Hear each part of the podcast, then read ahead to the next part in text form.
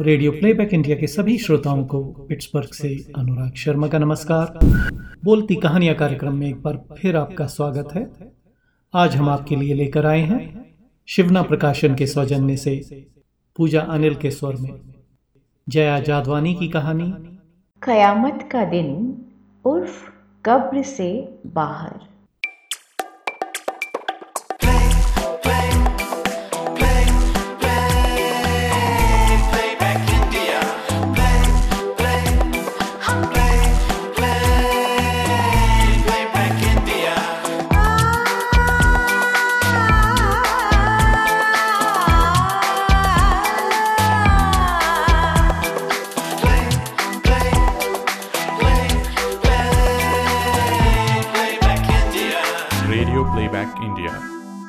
वह बड़ा अद्भुत दिन रहा होगा जब मैंने तय किया और उल्लसित हो उठी।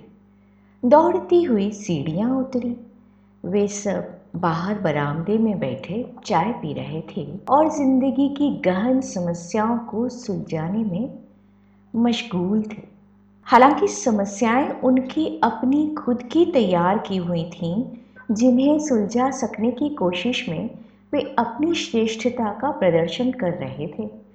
मेरे नंगे सर और रात वाले कपड़ों में वे मुझे देखकर इस तरह खड़े हो गए जैसे उन पर गाज गिरी हो। पर उनकी तरफ़ से बेपरवाह मैं सीटी बजाती हुई पोर्च की तरफ़ बढ़ी, जहाँ कार खड़ी थी। बहुत साल पहले जब मेरा बचपन मरा नहीं था मेरे दोनों भाई इसी तरह सीटियाँ बजाते हुए फुटबॉल खेलने अपनी अपनी साइकिलों पर घर से निकला करते थे। उनके पीछे उसी तरह भागने को लालायत, मैं जब उसी तरह सीटी बजाती हुई निकलती, वे बड़ी क्रूरता से पीछे लौटते, दोनों तरफ़ से मेरी बाहें पकड़कर घसीट कर कमरे में ले जाते और बाहर से दरवाज़ा बंद कर देते।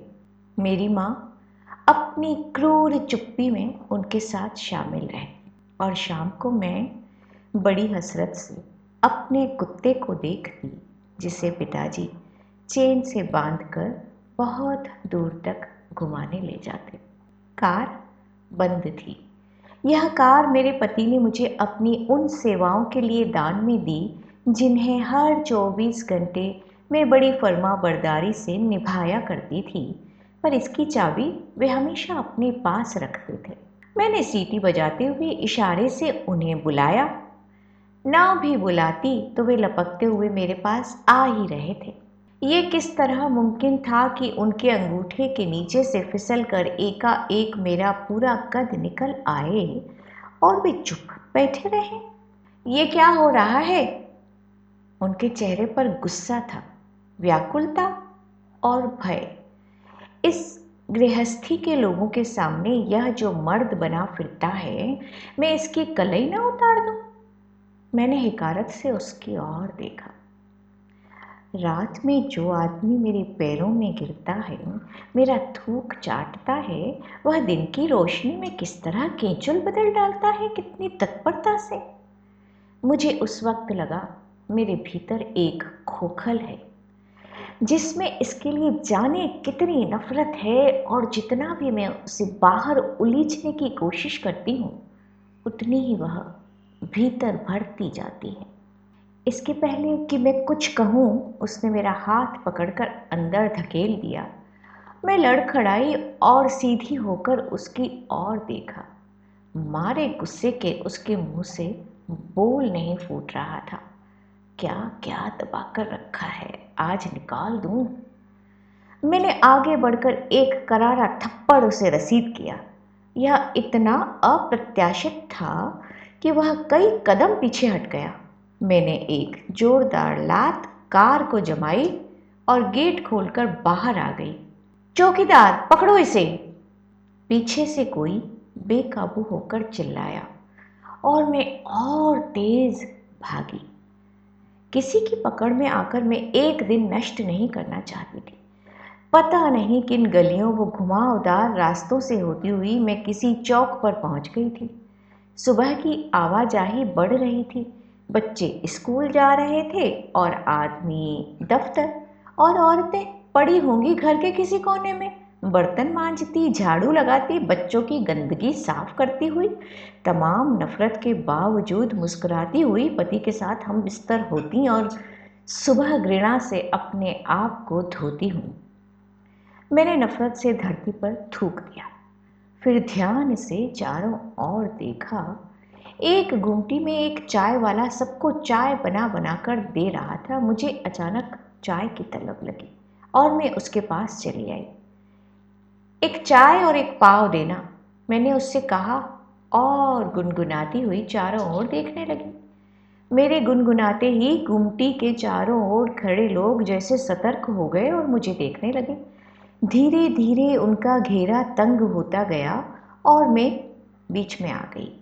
तभी चाय वाले ने चाय का गिलास और पाव मेरी तरफ़ बढ़ाया, जो कई हाथों से होता हुआ मुझ तक पहुँचा। मैंने एक हाथ से सबको परे धकेला और स्टूल पर बैठ गई बड़े आराम से। पाव खाया, चाय पी और चाय वाले के मग्गे से हाथ मुँह धो डाले। तब तक सारा वक्त जैसे थमा थमा मुझे देख रहा था। ए, कहाँ से आ रही है? एक ने लापरवाही से पूछा। यार के बिस्तर से? दूसरे ने चटखारा लिया। हाँ सच? तुम्हें कैसे पता? मैं आश्चर्य से हंसती।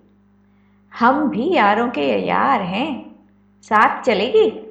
तीसरे ने मेरी बाह पकड़ी और मेरा हाथ चूम लिया। नहीं, आज नहीं, फिर कभी। मैंने पैसों के लिए कुर्ती की जेब में हाथ डाले।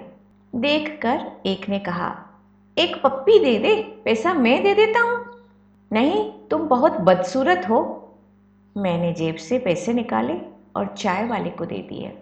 वह अक बकाया सा मुझे देख रहा था। मैंने दोनों हाथों से सबको परे धकेला और वहाँ से भाग ली। मैं चलती हुई पता नहीं शहर के किस हिस्से में आ गई थी और अब तक थक गई थी। कितना वक्त हो गया मैं सड़कों पर इस तरह नहीं चली। जब निकली कार के काले शीशों के अंदर बैठकर लोग कहते हैं, दुनिया बहुत बदल गई है। क्या सचमुच? मैं जाकर सड़क के किनारे बैठे हुए मोची के पास जाकर बैठ गई। उसने संदिग्ध भाव से मुझे ऊपर से नीचे तक घूरा। ए, क्या चाहिए? कुछ नहीं। सुस्ता रही हूँ। सुस्ताने के लिए तुझे और कोई जगह नहीं मिली। चल चल, मेरा धंधा खोटा मत कर, पुलिस वाले ने देख लिया तो। उसने मुझे अपने एरिया के बाहर धकेल दिया। मैं उठकर चलने लगी तो उसने पीछे से आवाज़ दी, ए, सुन। मैं मुड़ी, सुस्ताना है तो रात को आना। मैं हंसती, मोची भी। और फिर मैं चल पड़ी। थोड़ी दूर आगे एक स्टेज सजा था। एक मंत्री जी भाषण दे रहे थे। लोग बड़े अनमने भाव से सुन रहे थे। गर्मी व पसीने से तरबतर मुझे अचानक उस आदमी पर गुस्सा आ गया और मैं दौड़ती हुई मंच पर चढ़ गई। पहले तो किसी के समझ में नहीं आया कि क्या हो गया। जब तक समझ में आया, मैं उस आदमी को परे धकेल चुकी थी और माइक पर कह रही थी, भाइयों और बहनों, अगर सुनना है तो सिर्फ़ अपनी सुनना।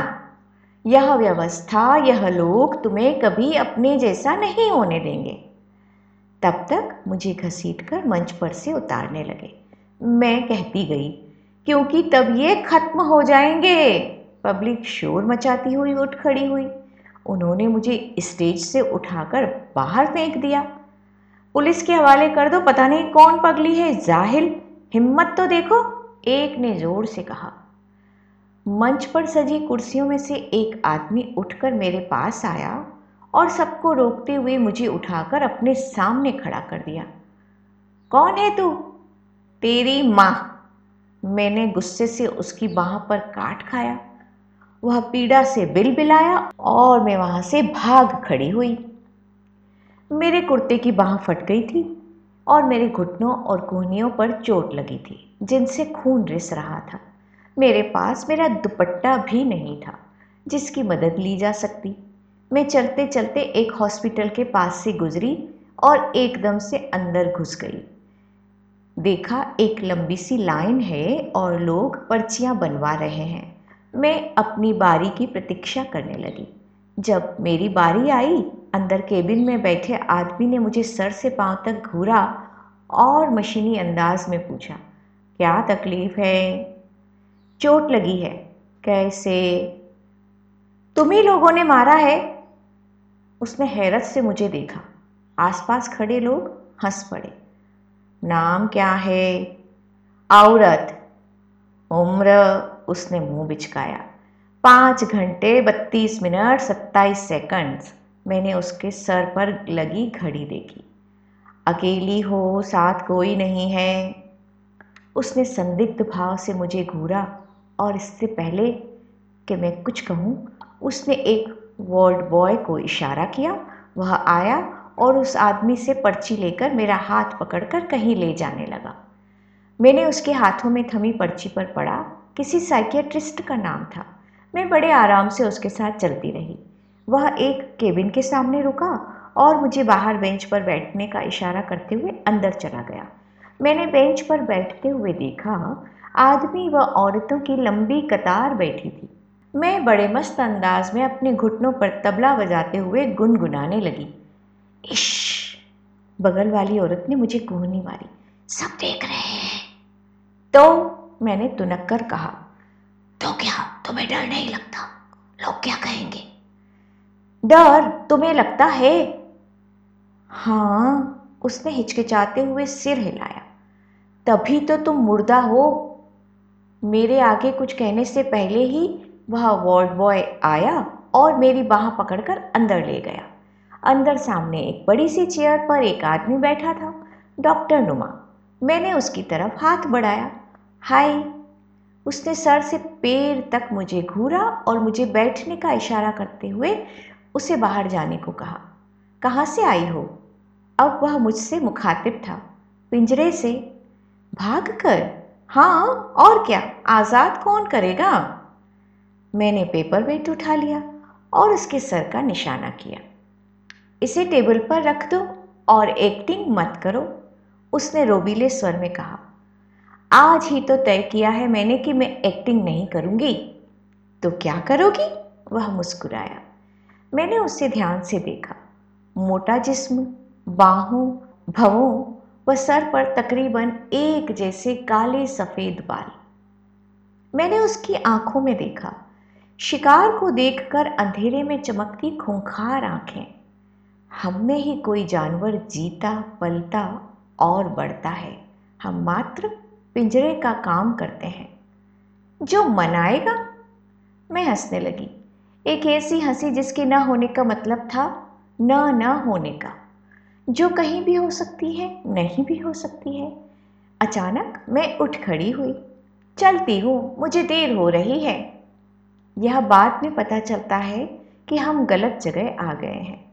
तब तक बहुत बार इस गलत बात को सुधारने के सारे रास्ते बंद हो चुके होते हैं। तुमने अपनी तकलीफ़ तो बताई ही नहीं। उसने मुझ उठती हुई का हाथ पकड़ लिया। मुझे कोई तकलीफ़ नहीं। मैं टेबल से घूमती हुई उसकी कुर्सी के निकट आ गई। तकलीफ़ हमेशा उनकी होती है, जिनके हाथ में हंटर होते हैं। जो इशारों पर नाचने के आदि हों, उनके लिए कैसी तकलीफ़? फिर अपना हाथ छुड़ाया, उसके गाल पर थपकी दी।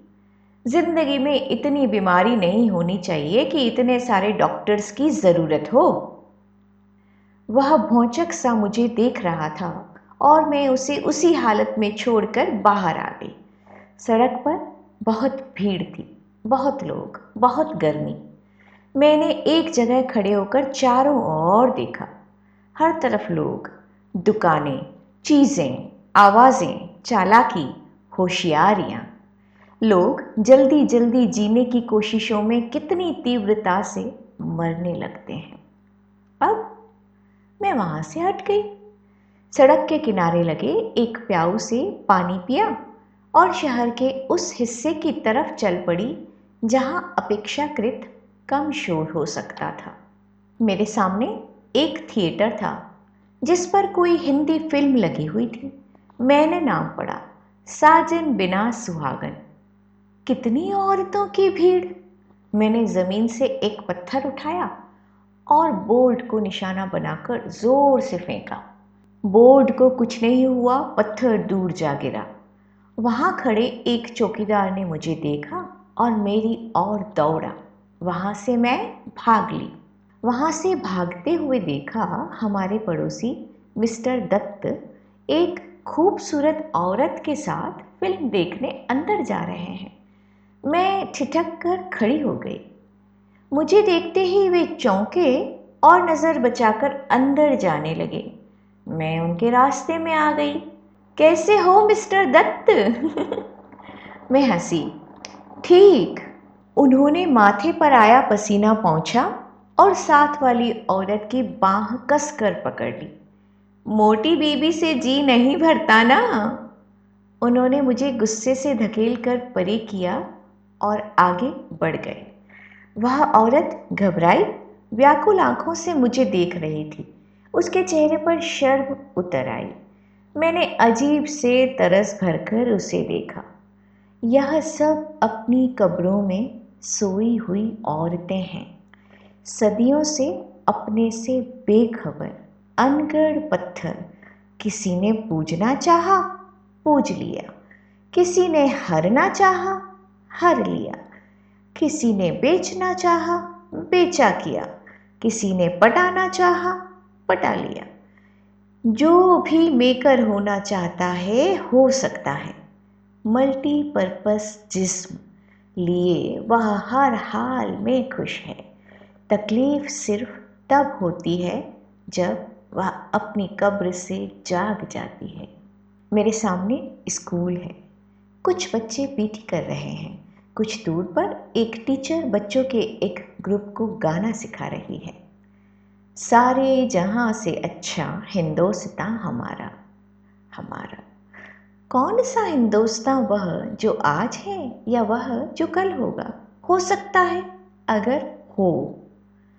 मैं स्कूल के बाहर कुछ ही दूरी पर खड़ी उन्हें देख रही हूँ।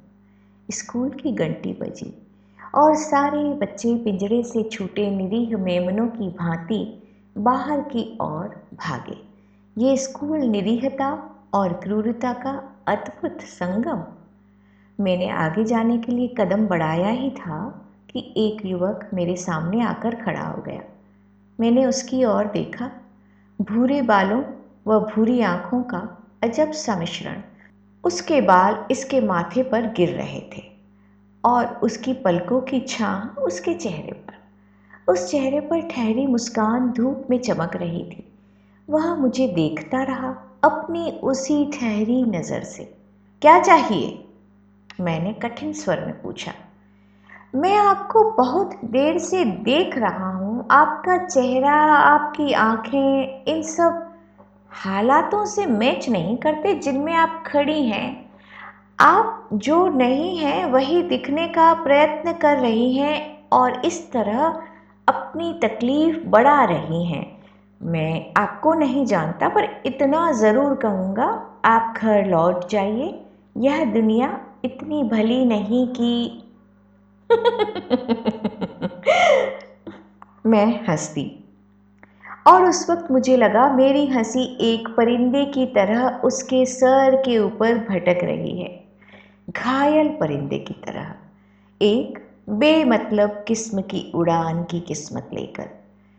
मैंने उसकी छाती पर हाथ रखकर उसे परे करना चाहा और वह परे हो गया।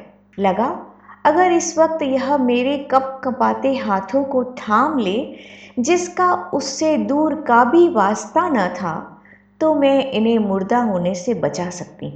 मैंने उसकी तरफ़ से आँखें फेर ली और आगे बढ़ गई।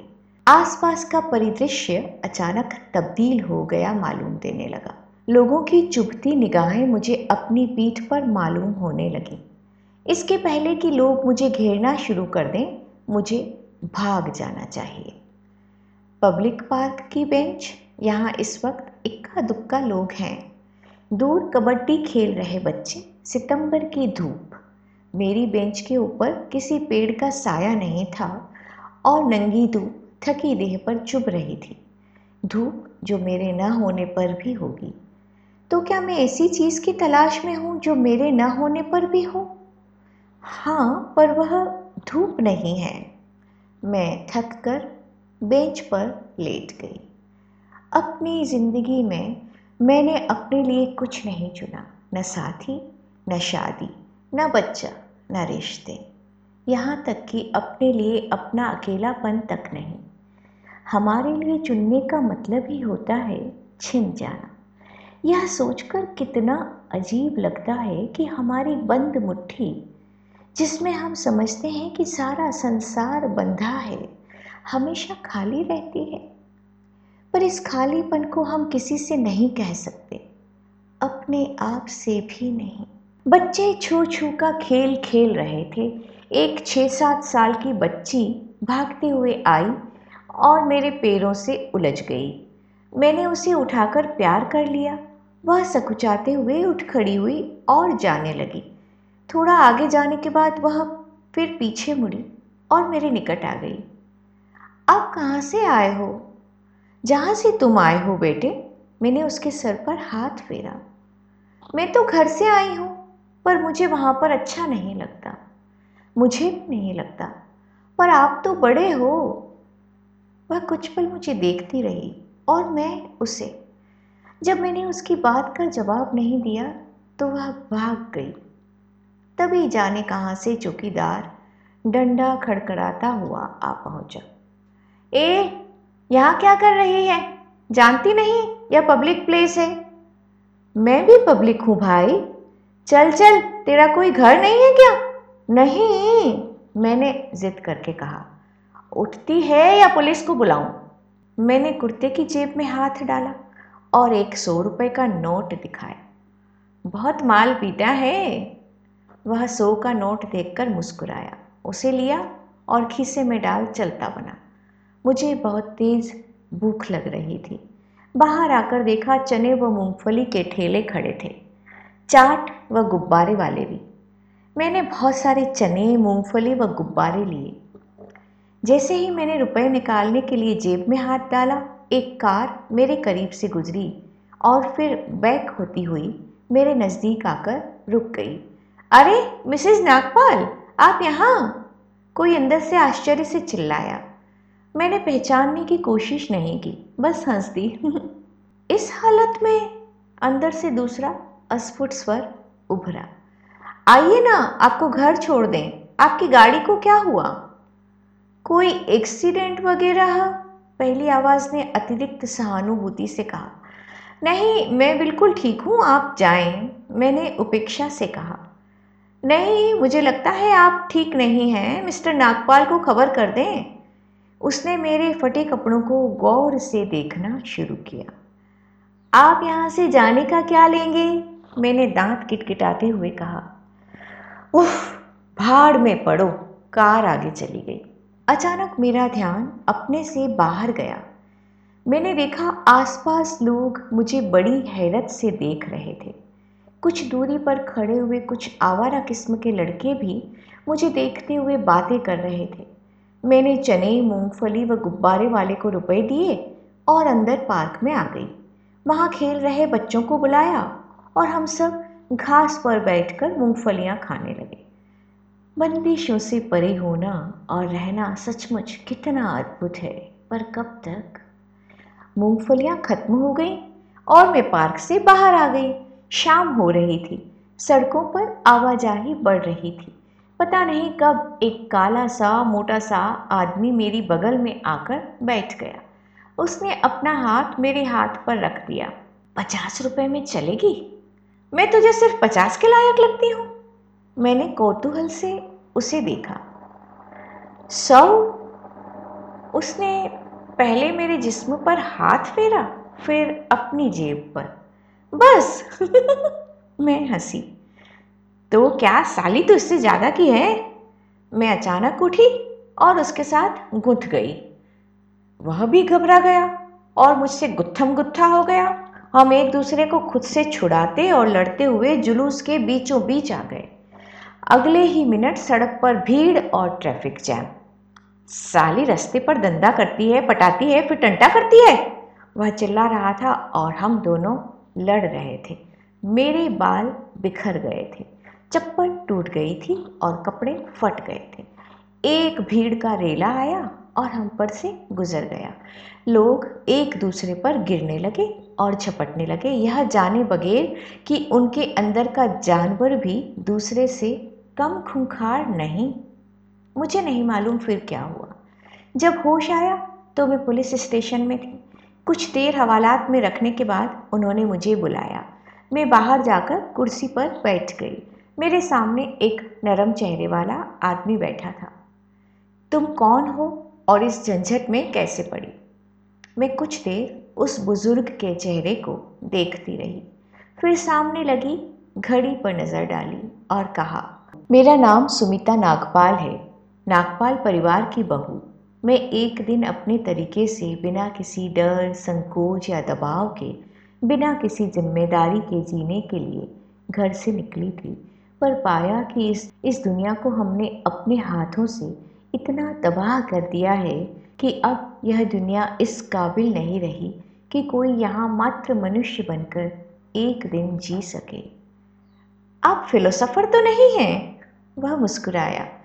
नहीं, मैं एक औरत हूँ, इंसान बनने की कोशिशों में। मैं रुक गई, फिर कहा, आप मेरे घर फ़ोन कर दें। उन्होंने लोकलाज के डर से ही मेरी रिपोर्ट नहीं करवाई होगी, वरना अब तक तो सारे शहर की पुलिस मुझे ढूंढ रही होती।